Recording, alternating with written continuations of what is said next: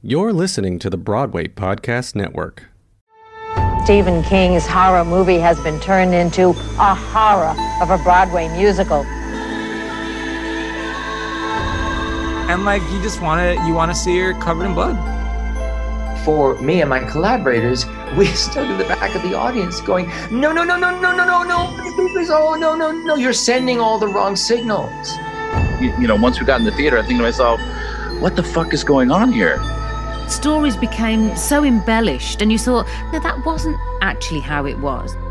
Like this did not it didn't feel like there's something something is terribly wrong.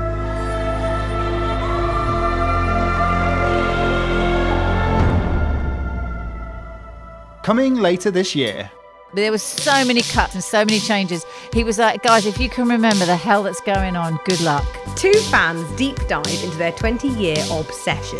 I've done like bigger things in my career, but like that is the one thing that has followed me. it's been called Broadway's greatest flop. I've had a lot of great things happen to me, but the absolute maddening joy of receiving the video cassette of Act One of Carrie on Broadway was like, there's just no no other feeling. It'll never be tapped. But was it really the disaster people say it was? Betty sort of rushed down to the front and she held my hand in the dark and I looked at her and she just went, Let's see. It's made fun of and dismissed the subject matter of Carrie because you can't do that without making fun of and dismissing women's needs and and pain. Uh, we found somebody to whom the show mattered as much as it mattered to us. Out for Blood, the story of Carrie the musical. The mystique of the Broadway Carrie is is a mystique that you know people just sort of have to tell you the stories and piece it together from photos and but you know it's it's hard to really it's hard to really capture. Subscribe now wherever you get your podcasts.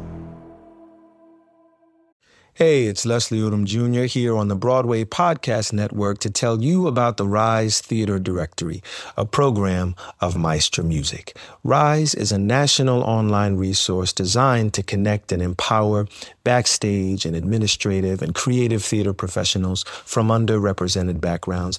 If you work or aspire to work in the theater community, this can help you find your next project. And if you hire theater professionals, search the Rise Theater Directory to find your next team. Create your profile now and get more information by visiting risetheater.org. That's theater with an R E R I S E T H E A T R E dot org because only together we rise.